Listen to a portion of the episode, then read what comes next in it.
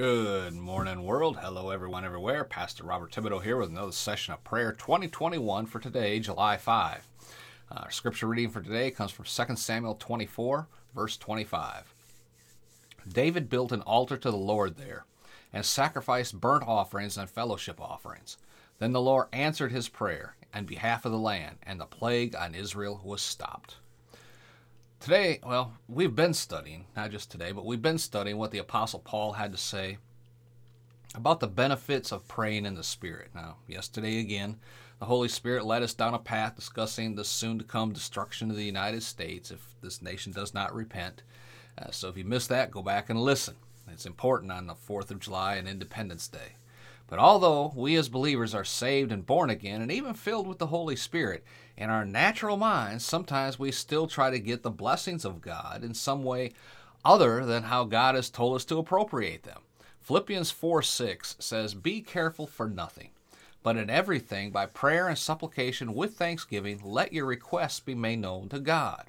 Verse 6 tells us how to have what verse 7 promises, which is, And the peace of God, which passes all understanding, shall keep your hearts and minds through Christ Jesus. You cannot jump over verse 6 and go directly to verse 7. It does not work that way. If you are only praying verse 7, which some people, you know, they nitpick what, you know, verses out of the Bible they want to quote. But if you're only praying verse 7, what it promises is yours, and you ignore the requirement in verse 6, you are trying to get the promises of verse 7 all on your own, and it will not work, period. Yet, you know, I have some people that sometimes ask me to pray for them, and they'll say, Pray for me that I may have the peace of God in this, you know, whatever it is they're trying to do. But I can't pray that for you. I can't pray for you to have the peace of God unless you fulfill Philippians 4 6 first. It'd be like approaching a say a, a five step entrance to an office building. You could stand on the sidewalk and ask every person that goes by to help you get into the building, and every single person will tell you, okay, let's take the first step. In the same way, you could not pray for God to give His peace that passes all understanding without you following God's command to obtain it. Philippians 4 6 tells us in order to have the peace of God rule in our lives, we must first be careful for nothing, but in everything, by prayer and supplication with thanksgiving, let your requests be made known to God. Then verse 7 begins with, and. It says, and the peace of God, which passes all understanding, shall keep your hearts and minds through Christ Jesus. All right, now, one of my weakest and worst subjects in school was English grammar, and it still is to a point. It's just gotten, you know, I've gotten a little bit better at it in my old age, amen. But the word and is a conjunction. It is a word that joins together other words or thoughts, and they join them together. In this instance, it is a it is joining verse 6 and verse 7 together. In other words, if you do what verse 6 instructs you to do, then verse 7 will apply. So if you do the first, then you obtain the second part. If you fail to do the first part, the word and does not apply, and the remainder of the promise does not apply to you. One more example, then we'll close for today.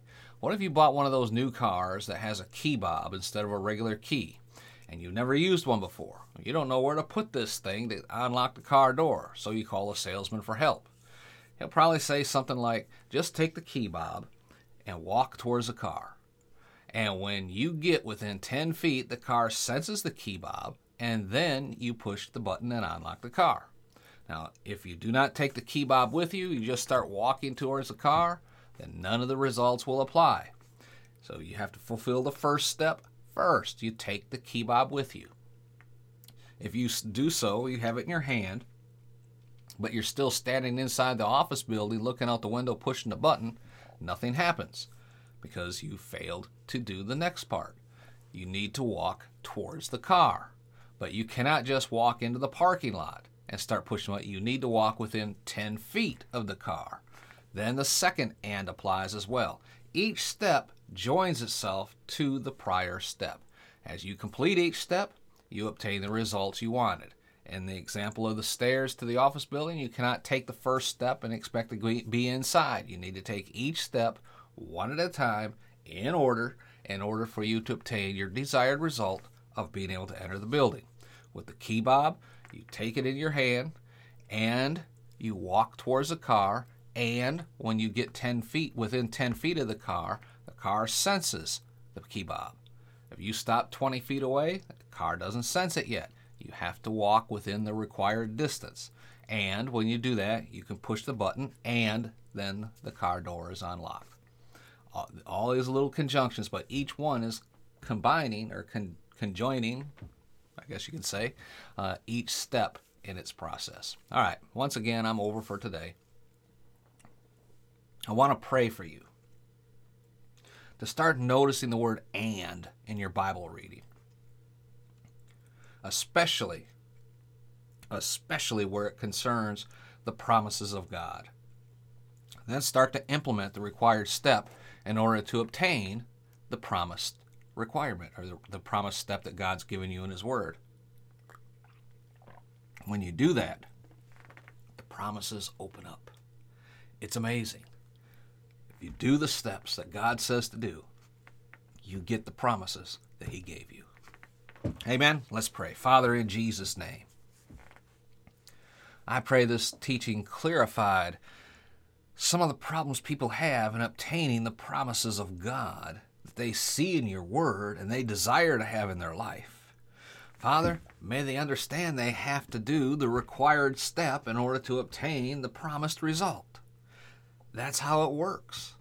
They cannot go to heaven unless they first obtain salvation through Christ Jesus' sacrifice on the cross.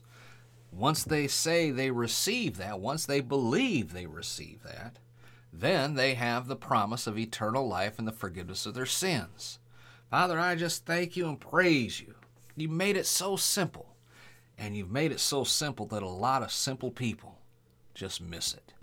My prayer, Lord, is that we as simple minded human beings could see how easily you have made it for us to have the forgiveness of sins, the gift of everlasting life, and the promise that all things belong to us in the name of Jesus. Father, we give you honor, glory, and praise in Jesus' name.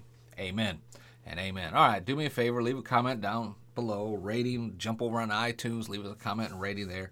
And visit our website, podcastforchrist.com. Take a look around, download the free resources. They're there for the taking. We just want to be a blessing to you. All right, till next time, it's Pastor Bob reminding you again for 1 Thessalonians 5 17, Living Bible, to always keep on praying. Be blessed, folks. Talk again tomorrow.